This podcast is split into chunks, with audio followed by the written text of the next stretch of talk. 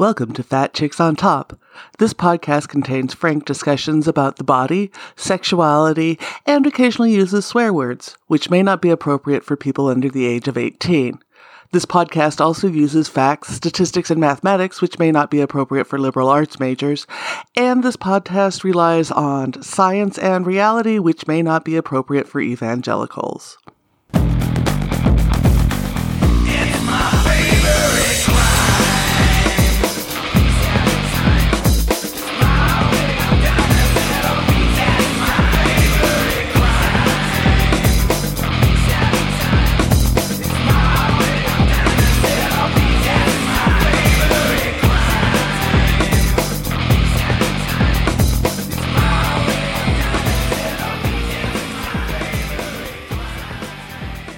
Welcome to Fat Chicks on Top. You're here with Auntie Vice, and today our guest is Imani Barbarin. She is a disabilities advocate, a content creator, and one of the best Instagram accounts to follow out there because I and, and, Twitter. Both your social media is on point. On Thank point. You. Welcome to the show.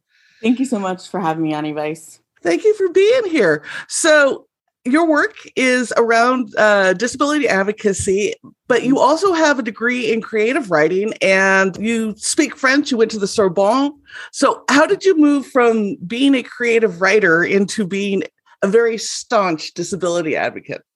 Well, so so my undergrad was in creative writing. I I know the bio you're referencing, and I mm-hmm. refuse to update it um, because I hate I hate writing about myself. But uh, yeah, so I got my undergrad in creative writing and then I got my master's in global communications from the American University of Paris. And I really went into that degree wanting to talk and write more stories that center disabled people, but not just disabled people, but diverse disabled people. Because I was growing up watching these representations that were either all male or all white men and and seeing very, very few women, let alone black women or um, disabled women of color represented. So I really wanted to tell the stories of us and really kind of travel the world and incorporate as many voices as possible in reshaping a narrative that includes all disabled people as well as all the diversities that we hold within us. We have a lot of folks working on inclusion writ large, right? Which usually means they go through and they figure out what color of crayons they need in their box yes. to to to complete this and almost no organizations think about disabilities as part of that larger inclusion. When you are out and working how do you raise the issue of organizations and and workspaces not addressing disability when they may be addressing other types of diversity? Well, one of the things I noticed with organizations, particularly in their hiring practices, whether it's corporations, organizations, nonprofits, it's all kind of very much the same thing. It starts with their job descriptions. Like it very much starts at the very, very beginning.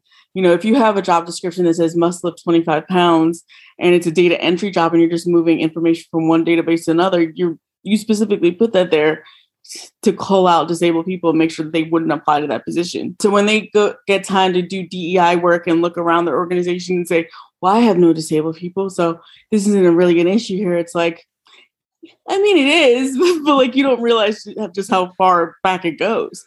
And so when I talk to them, I'm like, you really have to understand that people will not disclose their disability to you if you are an employer that is not a safe space, that is not an organization that is showing that you're showing up for disabled people that you work with every single day. And they're they're like, well, you know, I can't really ask questions about disability. It's like you don't have to. If you make accessibility the standard for everybody, then everybody's included. Don't think about it as one person here, one person there. Like everybody has accommodation needs. We just um, socialize them differently based on who's valuable, quote unquote. So that's what I try to tell them is the basis is make everything accessible, create a culture of accessibility, and then you can begin from there and i think that's that's the key you call out the big thing of when they put on you have to be able to lift so much weight right that's yeah. that's that's a really easy way to screen out anybody with with a huge variety of disabilities hiring is also a big issue there's a significant portion of, of disabled people who could work cannot get employed because people prejudge what yeah. we can do. So, how do you fight that going out into the world when somebody's looking at you and they may be thinking, they have mobility issues, they're blind, they're deaf. Obviously, they can't work in this space. Yeah. One of the things that is very interesting is that nine times out of 10, when a disabled person is applying for a job that they are qualified, they're actually overqualified for it. There, there, there are so many disabled people with advanced degrees, advanced expertise, experience that people just refuse to hire because they look at the disability and say, well, uh, you know, I, we can't accommodate that. We're not going to deal with that. Like, I don't want any excuses. And it's like, you have overqualified people in, in your queue to interview and you're just skipping over them. And I get really frustrated because a lot of organizations will talk a good game about inclusivity and all these things and then not hire disabled people and i've had the i've had the experience and i've heard other disabled people with the exact same experience where i was applying for hundreds upon hundreds upon hundreds of jobs and it was always disclosing that i had a disability and then the instant i stopped disclosing i was getting interviews after interview after interview. And that's a problem. Like why why is this why is this occurring? Why do we have to lie about our disabilities? And for me who has a visible disability there's not enough lying that i can do to like that'll prohibit me from like stepping into an office with crutches and be like hello i'm here. Um you know uh so i think i think a lot of companies need to rethink what inclusivity means to them and if that it's really worth it for them um, because I'm sick of all this posturing about, oh, we're really inclusive, and then nothing gets done. I'd rather right. you tell me the truth um, and you face the consequences, than you lie to me and me hoping that there's inclusion going forward, and there's not. Yeah. Well, and they're going to be folks to reckon with it in the next few years. You, like so many of us in the, the disability community, are saying COVID is going to be a mass disabling event. The way COVID affects the body, both long COVID and the the what there's is expecting you know some of the aftermath to be mm-hmm. means about 10% of us are going to be looking at like we have some type of autoimmune condition some form of disability that is going to impact our way to work yes. what do you what do you see for employers in the next 10 or 15 years with with so many people having been infected by this i feel like it is a public a societal failure for more people to not actively organize around healthcare access during this time. This is the time. Like when everything was was under stress and under strain, that was the time. Um, and a lot of times when we think about communication, we think about the timing of a message more so, even more so than like the substance of the message itself. Um, we don't necessarily all have to agree on like the intricacies of policy around universal healthcare, universal basic income, but we can all agree that we had a, a very small window to raise a ruckus about it. And that's a failure. You know, it's a failure for our policymakers to not even lobby on these things during this crisis. Um, and first of all, okay, I have a gripe. I hate, I truly like, can I cuss? Please, please. Okay. We, we swear all the time. I fucking hate watching Joe Biden tweet about how everybody deserves universal health. care. You're the fucking president. Stop tweeting at us like you're in a like second year policy class and you actually have the power to change this shit and you're and we're all struck like it's a I hate that. But anyway, like that's not calling for universal health care. That's you passing the buck to us to raise a ruckus about it so then you can respond. No, do the damn job we hired you to do. Okay, that's okay. anyways, um I get very frustrated. I hate looking at it. I want to block him so bad, but I need to do it for my I need to follow him for my job so yeah like and i think that there's going to be a whole system wide change you know there's um, really big rumblings in the social security world about like they're they're so under stress that you know people are fearful of getting kicked off people are fearful of never getting disability. People are saying it's underfunded and undercared for. We got to make that stuff a priority. Disabling events happen. They're going to happen. And especially if we don't have policy behind it that takes care of people as people rather than products and widgets in a machine that you could just discard. Like, anyways, I get I get so angry. But yeah, like I I genuinely see this is an opportunity to really re- reimagine what community looks like, as well as community care, healthcare, resources, and all of that. We just have to want it enough. We I think a lot of people are getting to that point where it's there's no where else to move like there's nowhere else to negotiate space. You can't afford to rent. You can't afford to buy a home. You can't afford to do any, you can't afford your health care. You have to choose between your healthcare and food on the table on a daily basis. And these are people who are tradition are making what are considered traditional middle class mm-hmm. incomes. And sometimes middle to high class incomes who can't afford food and things like that. So um, imagine what people who are in poverty are living with every single day, having to make something out of nothing every single day. And the more we bail out corporations at the at the detriment of our healthcare, at the detriment of our society, the more people are going to be in that situation of trying to make a way out of no way.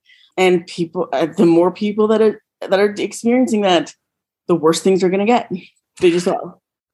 Yeah, and there's so much to unpack with this. So let's start with uh, Social Security and Social Security disability, because mm-hmm. that system was broken before we went in to this. Oh yeah, I think right. between the years of 2009 and 2000, I want to say 2009 and 2018, 19, something like that. Like in a 10 year span, 100,000 people died mm-hmm. waiting for Social Security. That's absurd. Yeah, and I don't think people realize what the process is until you go through it. Right. When I applied, I, you know, I applied, it took five and a half years. It took a mm-hmm. lawyer and it's because it's geared to the way disability thinks about it is you're only worth what you're producing. If you haven't paid into the disability system in a significant amount, so you haven't had a job where you're making a higher income, what you mm-hmm. get is tiny. The average disability payment is just over a thousand dollars a month, which is not livable in any city in this country. Yeah. yeah. And and when they do the evaluations, they have no concept of what a dynamic disability is. Right. Mm-hmm so where do we start? Because especially with people dealing with disability out of covid it's going to be a dynamic disability uh, you know and so many people went in if you're making 30 or 40,000 a year you're looking at maybe $600 a month and that's not rent in any state. No. No. It's so hard to pinpoint where exactly to start because all of it's fucked. Yeah. Like i mean from housing only i mean even if you do get housing only 5% of available homes are accessible mm-hmm. um, and on top of that you you can't like rents on average are like 1500 for like a studio these days right um let, let alone if you need a one bedroom because you have a mobility aid that you that is large you know yeah. there's all these different dynamic issues and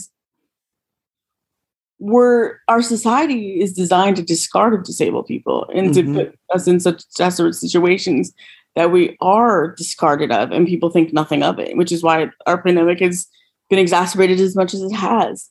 Um, but the thing I would start with first is healthcare.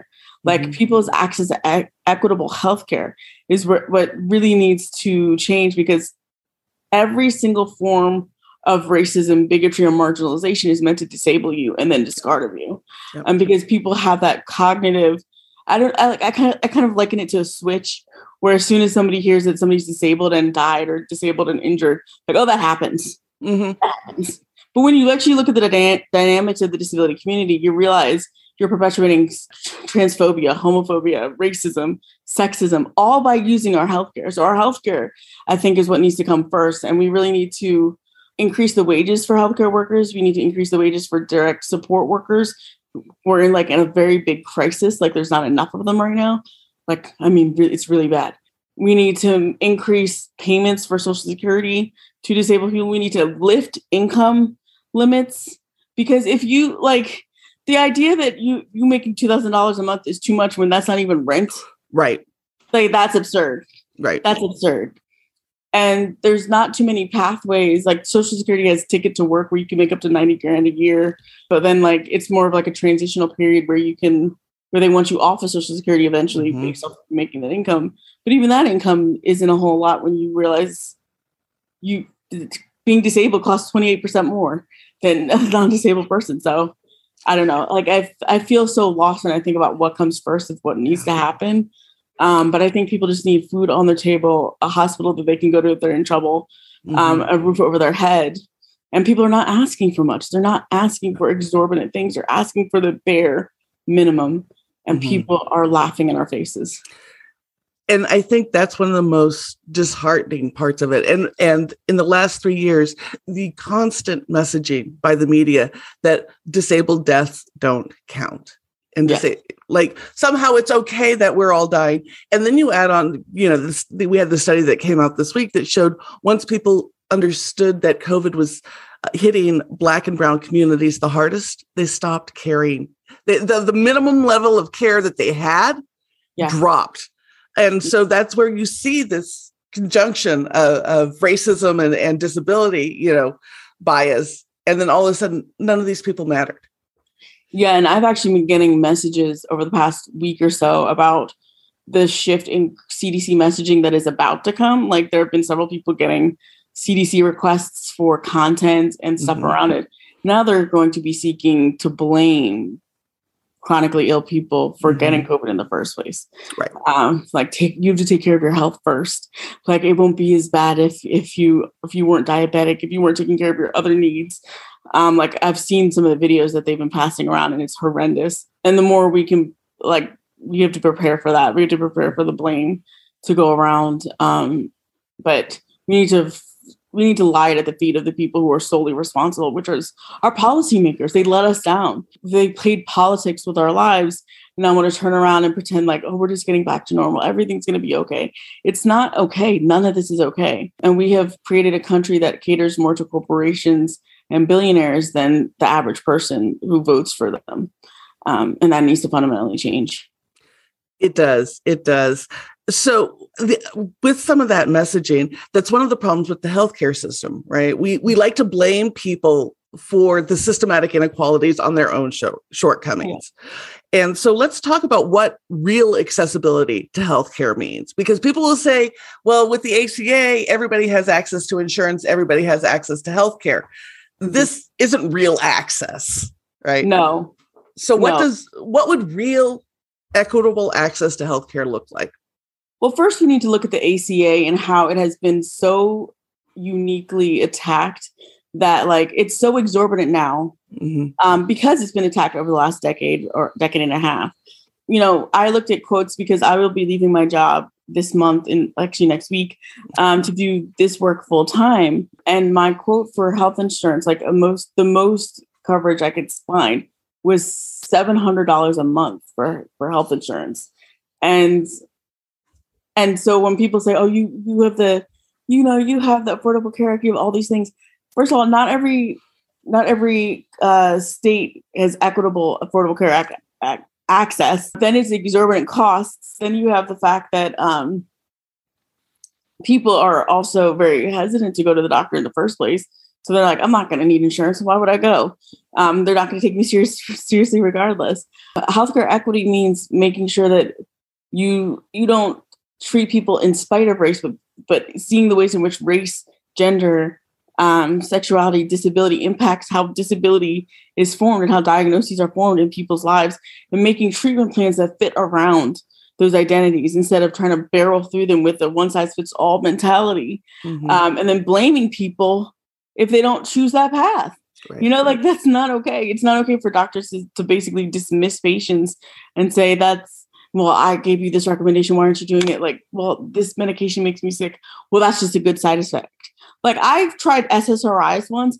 I almost passed out. I was pissed. You mean to tell me like I feel everything, every wrong thing with my body? I was I would rather live depressed and in bliss of never having to like they don't tell you these things. So being more uh, involved in patients' healthcare holistically and understanding their responsibility as medical professionals as well, understanding that if you diagnose somebody with a disability, you you impact our lives in every single aspect. Mm-hmm. Like you can even impact the way somebody votes mm-hmm. based off of the diagnosis that they get. Like if you're in a conservatorship in some states, you're not allowed to vote. Um, so they don't realize how how impactful their work is in that hospital room in these medical situations that re- that really kind of deter people from getting healthcare in the first place. Yeah, everything like it's like I said, is hard. oh, it's so broken. And you talk about how they they treat people like they think we're all there's two models of cars, right? And and you, you're assigned it based on your your genitals, and then that's how they treat you. Yeah. And anything that doesn't fit that standard model of car is seen as your fault. So let's take some of the basic stuff that comes up with healthcare and some of these discrepancies. So people will go in. Uh, and you know doctors their their two favorite thing you know people like to think that you know there's a dr house out there who cares to get to the root of the thing and i am fond of saying he's the greatest science fiction character out there because i have never met a doctor who cares that much about a patient's health well he was also disabled so right true. Um yeah. but you know you go in and and you tell them you have this laundry list of problems and they're going to tell you to diet take an antidepressant and uh, deal with it right? Oh yeah. So oh, yeah. let's let's just look at diet which was one of the most it's one of the recommendations that just ignore a whole aspect. So, you know, doctors will say, well, you need to eat a lot of fruits and vegetables and a little more fish than red meat so for people who don't understand why that doesn't work for people why doesn't that work for a huge swath of people? I mean everything from culture to availability of fresh fruits and vegetables to eating disorders. Like i've i have had eating disorders since i was 10 or 11 years old and people were like well you just need to lose weight. And i'm like what? Like nobody treated me for eating disorders till i was like in my mid 20s and they were like, "Well, if you'd be skinny," and this is, and uh, there's also the fact like, "Oh, this is a white thing." You know, you you don't get those things, but they don't realize just how much of a jackass they sound when they're like, "Just diet." I lit like, I I've had. I remember I went to the doctor's office once and I was coughing pretty bad. I would think I was like 13 or 14. I was coughing pretty bad. They're like, well, you know, you just need, you know, I think it's really stress on your heart because you're obese and, you know, you have, um, maybe this is congenital heart failure. Like they, t- they sent my parents into a tailspin. Turns out I had walking pneumonia. I like, I was, I was drowning in flu, like I had pneumonia and they were just like, oh, whoops whoops. It's just, it's ridiculous. And doctors kind of taught themselves as like these brilliant people and then look at you after five seconds and then guess. Mm-hmm. Like they're literally guessing. That's absurd. But I hate the I hate the intellectual superiority of it all. Um, to just look at a fat person and go, "It's it's your diet." It's not my diet. Well, and they say that without ever asking what your diet looks like and what is a reasonable diet for you. Right. Right. Yeah. Yeah, because like for me as a disabled person, I can't cook every meal. Like I can't stand mm-hmm. there. I get I'm in so much pain that I'll just like snack on the way throughout the meal and then be like, well, I'm I'm full now. Um by the time I finish the meal, you know? Yeah. The and and the fat bias is enormously prevalent in healthcare, right? They if you are overweight in any way, they assume all of your problems stem from being overweight. So you bring up having an eating disorder and the assumption that you people with eating disorders must be thin. Yeah. So yeah. how do we begin to talk to I mean it's been one of the most frustrating things in my health journey because they kept saying it was because I was heavy even when scans revealed multiple lung masses, they said, well, you should probably diet. And when I asked for a lung mass specific diet, they said I was the one being absurd. So how do how do we begin to have a reasonable conversation with unreasonable people? I'm I'm I'm I'm team will. Um, I vote more stopping is appropriate. Um, no, I mean I, look, I'm in the kink community. I have a closet full of whips and floggers. I have thought about bringing into a doctor's appointment. Listen, I have crutches, so like I, I every day. Some like I I really wish doctors took their bedside manner way more seriously. Mm-hmm. Um, like this this idea of like this this intellectual superior, emotionally cold doctor is like very much so touted in these circles. And when you're when you're interacting with a patient, like even from a communication standpoint, by acting like that, you're just going to turn them off to be like, yeah this is not going to go well. I'm not going to sit here and talk about mm-hmm. my issues. I'm just going to try to get what I need as as quickly and succinctly as possible, and then leave. And more doctors need to understand that that that's a part of their job too. You have to interact with people. You have to be kind to people. You have to mm-hmm. understand where they're coming from. And yes, you have enormous workloads. Nobody is discounting that at all. But the fact that more medical professionals are not advocates for better wages, for better hiring practices, for better for all of these different systems that can make their lives easier. Mm-hmm. And then they blame us because like we, we have we're going to the doctor for every little thing. That's not true. Like like people do not want to go to you. Like people see you all as a last resort nine times out of ten. Um, so they also need to be advocates for their mm-hmm. own industry, for their own peers and colleagues. They also need to have better on their plates. But yeah, like every single time I talk to my doctors about having, I, have never really talked too closely with them about having eating issues.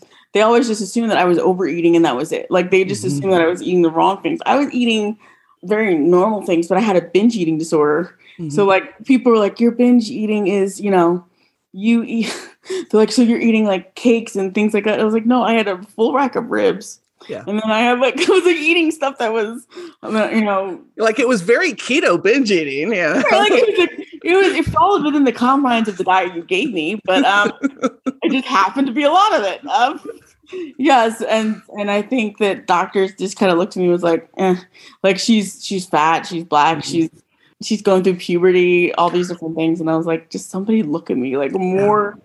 Involved than this. And I was under a lot of stress from a very young age. I mean, people have commented on my body every single day since I was two years old, whether it be for cerebral palsy reasons or weight reasons or my hair or like every single day since I was two years old. So um, nobody ever thought about like the psychological impact of that. Um, and they were just looking at me like, well, you just need to lose weight. You need to walk more.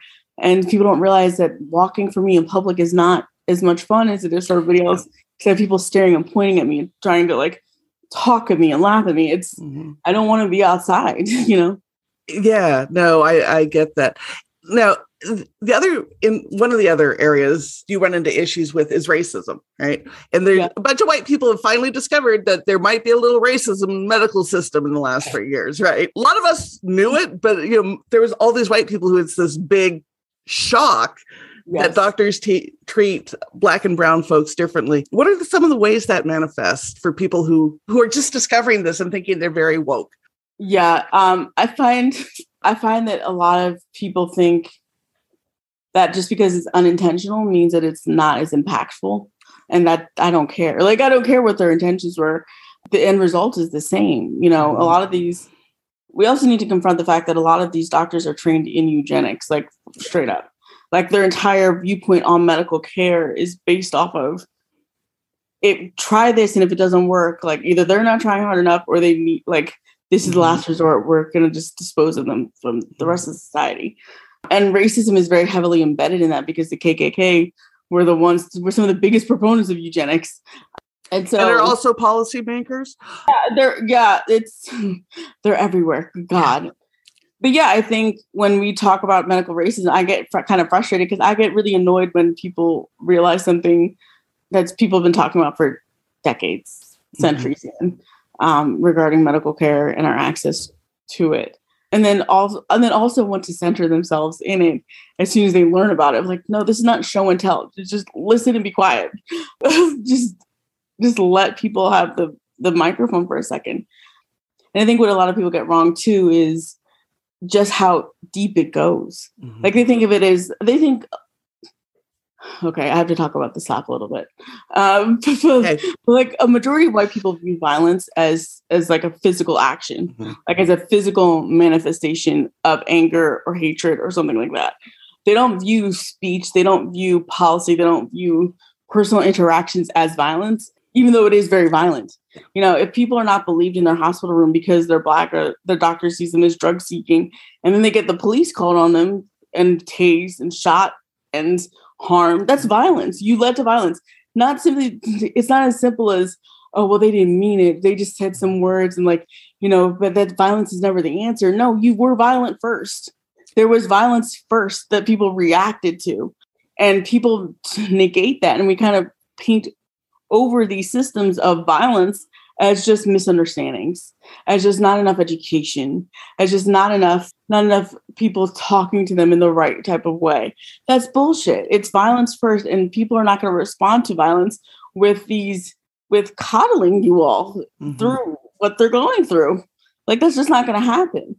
Um, and more people need to do their own research. I'm like, for the love of God, like, please, I beg of you. Like, to, I I hate to be the person to be like, like Google more, but I mean, there are people that have already talked about that talked about it. There are people that have written about these things ad nauseum.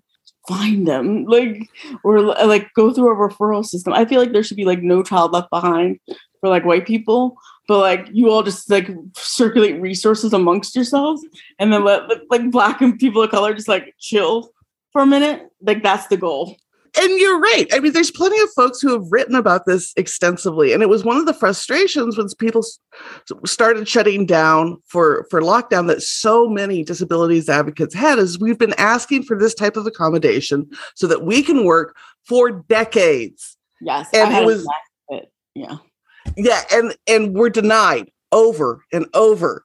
And then all of a sudden, able bodied people needed it, and boom, it was not a fucking issue like literally overnight. That was the yes. worst part. Like we like they were like it's going to be so difficult to implement. Nobody's going to want to use it. There's going to be so many issues, and you know we don't even know if it's worth it.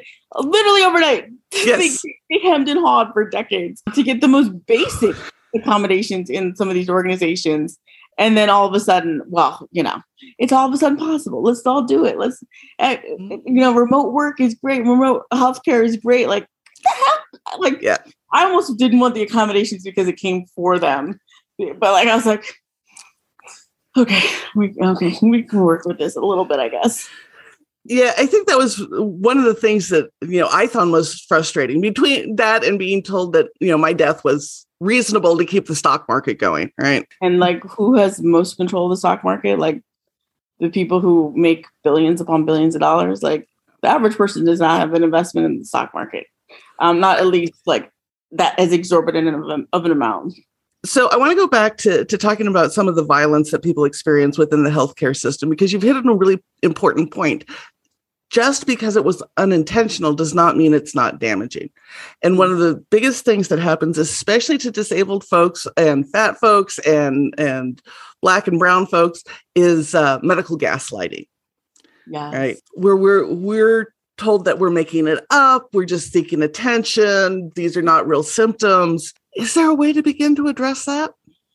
I've I've like I get a lot of requests to speak to like medical groups. Mm-hmm. More people need to hire me to speak to medical groups. No, but you need to really be listening to disabled advocates on all of these things. These gaslighting is part of what's called like the, the individual model of disability mm-hmm. coupled with the medical model of disability and it kind of manifests like this is your personal issue like this is not for us to solve.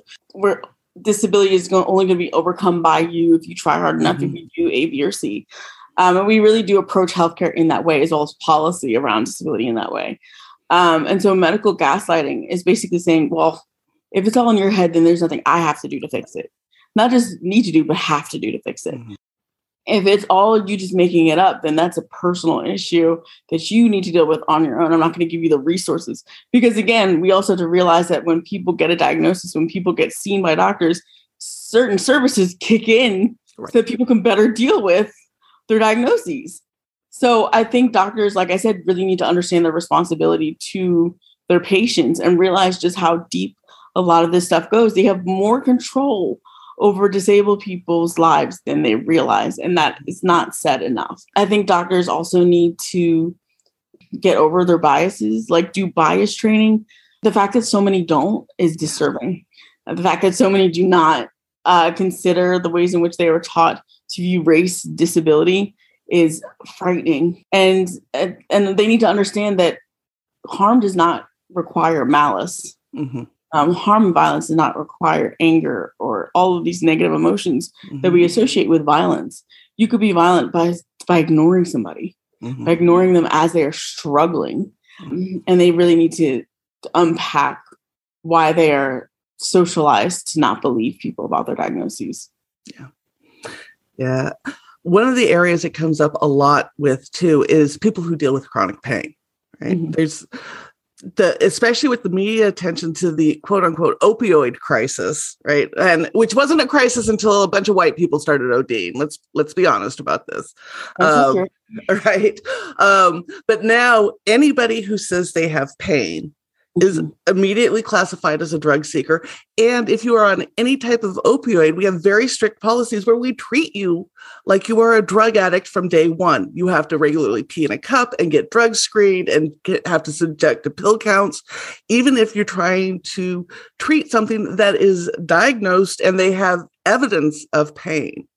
how that obviously gets more complicated when it comes to gender and race and, and disability getting involved. What are some of the, the areas of the medical profession when dealing with pain that you find frustrating and would like to see changed ASAP? I think the criminalization of pain management is a huge issue because it really does go along racial lines nine times out of ten. Um, not to say that white people don't experience that that also that criminalization also, but it is meant to keep black and brown people from that care. Um, mm-hmm. Um, and again, that's violence because people think about unaliving themselves and um, doing harm to themselves simply to get the care that they need or to just let it stop. Um, and pain is such a difficult thing to let people know about because you don't see it on somebody's face all the time. Like if you're if you're somebody who has pain every single day, that mm-hmm. is your mm-hmm. normal. You're not going to act out pain. You're not going to act out like the stress your body is under from this pain. You're going to be like, this is a Tuesday. Like, you know, like I'm in so much pain. I need pain management, but this is still a Tuesday. Mm-hmm. And I really wish, I really wish policymakers understood the decisions that they're making around a lot of these restrictive laws regarding opioids. Um, because again, it's not meant to protect as many people as they think it is. And people are still going to get drugs. Like we need to decriminalize all drug use and create programs that spur people towards help and assistance without judgment or criminalization. That's why people are not getting it. Like people are terrified right. of getting arrested, of getting put into the system and then led into the slavery enabled prison system, you know? Oh. So like there's really real reasons why people are, are out here saying, no, I'm not gonna get the treatment. I'm just gonna continue using because that's the only option I have before me um, that won't harm me. And so we really need to decriminalize drug use. We need to um, democratize access to farm pharmaceuticals, and we really need to combat drug prices. And if if you want to really combat opioids, actually hold these companies accountable. These fines that these companies are getting are just the cost of business at this point. Mm-hmm. They don't care. So don't put the blame with the individual. Put the blame with the, the people who are manufacturing them in the first place. And these protocols again are meant to blame people for their own issues. They're meant to mm-hmm. blame people for their own pain. Um, and that needs to change fundamentally. Exactly. So you you've had the joy of being outside of the American healthcare system. Um, Americans like to believe we have the best healthcare system in the world. Statistically, yeah. we really don't. I think we're currently in like number 37 on the list of industrialized nations for quality and accessibility of healthcare, and number one only in cost. Yes. Um, so, and you know, there's all this fear mongering around socialized medicine, and there will be these horribly long waits um, for for basic care. I hate to disillusion people, but there's already horribly long waits for specialists, right? It yeah. took me nine months to see a neurologist, right? Yeah. Uh, so, what was your experience in France with healthcare? How was it different? It was very simple. Like, I mean, I wasn't seeing too many doctors simply because I wasn't, I didn't have too much going on at the time. Mm-hmm. Although I should have seen like them towards the end, I was having blood sugar issues um, that I didn't re- recognize as such. But anyways, I thought I was just drinking more water. Um, but healthy, you're glowing. I was like, I'm drinking so much water, I'm peeing all the time, and it's like my blood sugar's like, no, we need to get some of this shit out of here. Yeah, yeah. Like when I would when I would have like when I would get sick, mm-hmm. um, I would have like a mild cold, like a cough, like sore throat, like very basic things, and they would just like just go to the pharmacy. I was like, no, but don't I need to see a doctor? Like, no, go to the pharmacy. They're medical professionals too. Yeah. And then the pharmacist would literally give me a six pack of lozenges that I was supposed to take twice daily for like six, seven days. Mm-hmm. It was gone. It was like over like day three, and I was just taking the lozenges for the habit of it at that point. But it was so easy to just get care, and the pharmacists were as equipped as nurse practitioners to give out medical advice and prescribe things. It was so easy to get medication that I was like well in a couple of days. It wasn't a big deal. Yeah, it was really irritating. But I know that there were friends that went to doctors' offices and like you have to go to the tuberculosis test, mm. and that's kind of like a it's like a kind of like a livestock. Yeah, that was very weird, but um, but it, all in all, like they were fine. They were just like, hey, you know, you might want to take a look at this. You'll be okay. Uh, go to this doctor. They speak English. You'll be okay. Um, it wasn't a huge deal. It was just like you were fine. And also, my disability didn't stick out as much because my crutches that I use for my cerebral palsy here are different from the injury crutches that we use in the United States. So they use underarms for sprained mm-hmm. ankles. But in France, they use Lofstrand or forearm crutches for mm-hmm. everything. So people just thought I had a sprained ankle. Like, so, so like I was just walking around like nobody cared. It was such a different experience regarding health and how health is socialized there. And there were less people staring at me and asking what's wrong with me because I didn't stick out. There, yeah. Well, and you did a really interesting post a while back on how we deal with medical equipment and crutches specifically, right? Because in the US, it's focused around cheap and disposable, which is how we see disabled people in this country. Mm-hmm. Um, so, what was the difference of being able to get better quality, durable medical equipment? Yeah, so I remember I had to get I think I had to get like snowshoes for my crutches at some point. Mm-hmm. Um, and like they were just like here, like it's not that big of a deal. It was like 10 euros. It wasn't a huge amount of money. And I I was I brought my crutches with me. I brought extra crutches with me because I didn't know mm-hmm. if I would be able to get them. But when I went to shops and stuff to look at canes, they were very durable, very cheap. It wasn't a huge deal. People weren't making a big fuss about it. Um, everybody had something. But I think here there's like there's such a rigmarole, rigmarole because you have so many middlemen mm-hmm. between just like people with chronic illnesses and disabilities and their care. Like there's so like like like there's so many people between a patient and their and the care that they need that it makes it not worth it to go through the system nine times out of 10. I buy my crutches off of Amazon. They're like 50, 60 bucks. Um, it's so easy because I go through them because I'm fatter. So um, I wear them down a lot faster but I don't go through my medical system because then it takes a prescription. It takes going to a specialized medical equipment store. Then it could take mm-hmm. getting uh, the right fitting for it. And I just like, I'm fine with the crutches I got. Um, also, I keep breaking the really nice crutches. Um, I broke I broke a pink pair of crutches when I was like in sixth grade by playing dodgeball. Like a week after I got them, and my parents were like, like they were they were twelve hundred dollars, and you broke them in a week. And we're just getting you the cheap kind. Well, and and when it comes to all of the layers, people also think most durable medical equipment is paid for in full by your insurance. So let's no. disillusion of them of that. Yeah, like with anything else, there's co-pays and like extra payments. Like, no, of course yeah and it's it's been one thing you know in the disability community that started to get a little more traction at least on social media is airlines breaking wheelchairs right? So if you travel with a chair um, and you especially a power chair uh, airlines one don't know how to handle them and often will break them. Yeah and it really sucks too because i i'm somebody that goes i travel a lot for speaking engagements mm-hmm. and different events that i'm at um, and it's really sucks. It really sucks because by the time like I have my own scooter that I can take with me, like, but I'm so afraid to use it that I don't take it with me. So I might up paying for scooter rentals while I'm there for fear that the airline's gonna break my scooter. Yeah, even even just dom- like more domestic travel can be even difficult with using trains and re- realizing which train stops are accessible, getting the right car, bus. It's a, it's a mess. Everything's a mess. um, and people think that it's a huge, it's not that big of a deal. Like, oh, you have extra wheelchairs, or like it's easy to fix. No, these are custom designed wheelchairs.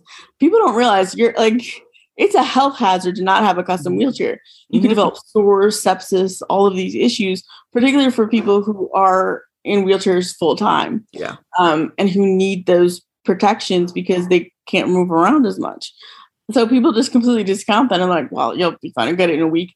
There's sometimes like six month waiting lists to get your wheelchair fixed. I remember talking to an employer who works for a disability organization who was saying, Oh, I always schedule two weeks off for all my employees after a flight or mm-hmm. after travel for the organization because they'll inevitably inevitably break their wheelchair and need to get it fixed. But like the fact that people were cognizant enough to be like, hey, yeah, they're gonna break them anyways. Like, let's make sure that people have a couple weeks off, or at least a couple of weeks of work from home, so that they can at least try to get them fixed. But yeah, and people like it's devastating. It is. Um, I'd liken it to a musician and their instrument. Like, you mm-hmm. never touch a musician's instrument without their permission, without their express say so. You handle it with care if you have it in your care. Um, and the same thing goes for mobility aids. They're so tied to our identity in a lot of ways, and they're a part of us. And you're people just breaking them willy nilly. Um, yeah. And then being so casual and dismissive about trying to get those claims, which is the yeah, oh. it's it's maddening. The worst part, okay, the worst part, the worst hor- okay, the worst part is the amount of times I've seen airlines give people a voucher for 200 bucks to fly with them again. Are you right? Who thought that was a good idea? Like, here's a $200 reimbursement. That was a $30,000 wheelchair you broke. You give me 200 bucks. And you want me to go back on your airline. Right. Like, you didn't give it me in cash. You just gave me a voucher to fly with you again, and I have to like pay out the nose to get my wheelchair fixed. That's ridiculous. Yeah, no, it's it's been so there. Obviously, there's a shit ton of uh, things to be frustrated about with disability, and I think all of us who live with chronic illness and disability get enormously frustrated so much of the time. There are some good stuff and I and it's one of the reasons I love your social media is you put up all these fabulous shots of you. Oh. So where do you get the inspiration for all of these like amazing posts that you put up? The fun stuff? Yeah. Um, so I mean I I I think disability humor is like one of the best. Um I just find it funny and I like making people uncomfortable. Oh, well, not disabled people uncomfortable. Disabled people get the joke every time. But non-disabled people are like, am I to laugh? Am I supposed to giggle? I'm going to hell. You're going to hell for other reasons, but not for laughing at this joke. Right. And I really just enjoy I really enjoy the arts and acting and all of these different facets to my identity that like I kind of pushed aside for advocacy because I was working more on getting in the door than realizing why I wanted to be there in the first place. So um, I'm trying to build more space for joy.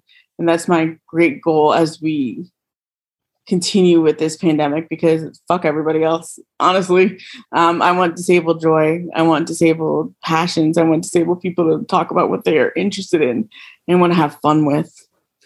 So, in embracing that, what have you been having fun with lately? Oh, I've been reading more. Um, I okay, so I'm one of those burnout like gifted children, mm-hmm. um, like that they always talk about, and I've struggled to read like for fun for like the last few years. And so I've been reading books. I wrote I read Hench last year, mm-hmm. which was a huge accomplishment for me because I finished a book. I know it took me a year, but I finished the whole book. and I was really proud about it. And then I am reading uh, The Children of Blood and Bone. It's really, really good. Uh, I'm really enjoying it. And I'm also writing my first book. So yeah, that's and exciting. is it fiction, nonfiction? What are you writing? Nonfiction. Um, the announcement is coming soon. Hopefully, the announcement is coming soon. Um, but I will let everybody know once uh, once pre-sales are available or whatever is available for you to cop. Oh, that's that's so exciting! And yes, we will we'll definitely promote it on the site. So, if people want to follow you, if they want to find your work, if they want to hire you for a speaking gig and pay you double your normal rate, where do they go? Okay, so you can request me uh, under the bookings and brand part of my website, which is crutchesandspice.com. Um, you could also go to collectivespeakers.com and I am listed under one of their featured speakers. Um, or you can Google me on their site. Uh, I just use, anyways. Uh, you can also find me at crutches underscore and underscore spice on TikTok and Instagram. And I'm at Imani underscore Barbarin on Twitter. And I also have a Patreon. So I'm all over the place. If you'll find me, I promise. And we'll make sure all of those links are up on, on our site so people can follow you. And do you have wonderful content, both yeah. both serious and fun. And I, I follow you on all the platforms and, and have for years. Thank you so much for being on the show. Of course. And thank you for asking me. I appreciate it.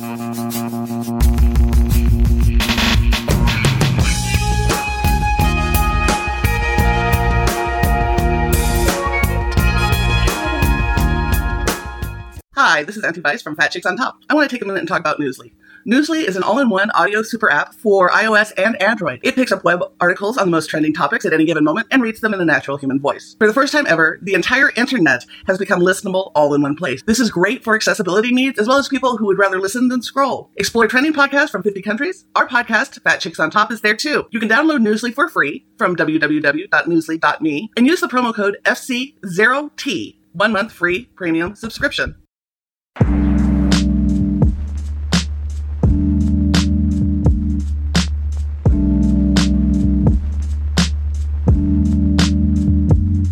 And now, a moment of gratitude. I'm grateful for the disability community.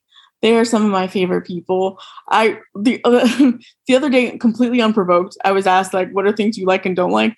And I was just like, "Most people," but like that does not include disabled people at all. I love them. I think that they are great. I think that especially the part of the community that rallies around disabled, Black, Indigenous, and people of color, and disabled trans folks and disabled queer folks. I think that they are amazing, and I hope that they know their worth and that they know that they're worth fighting for as well.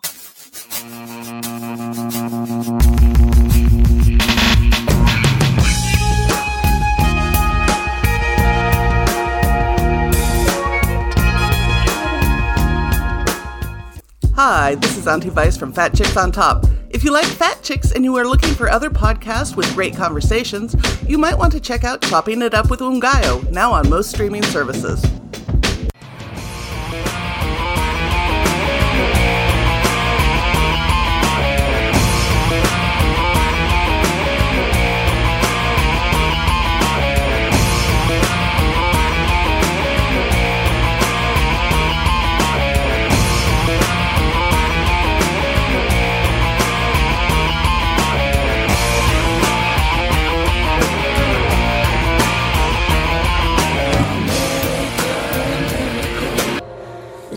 Of the world. This has been an episode of Fat Chicks on Top.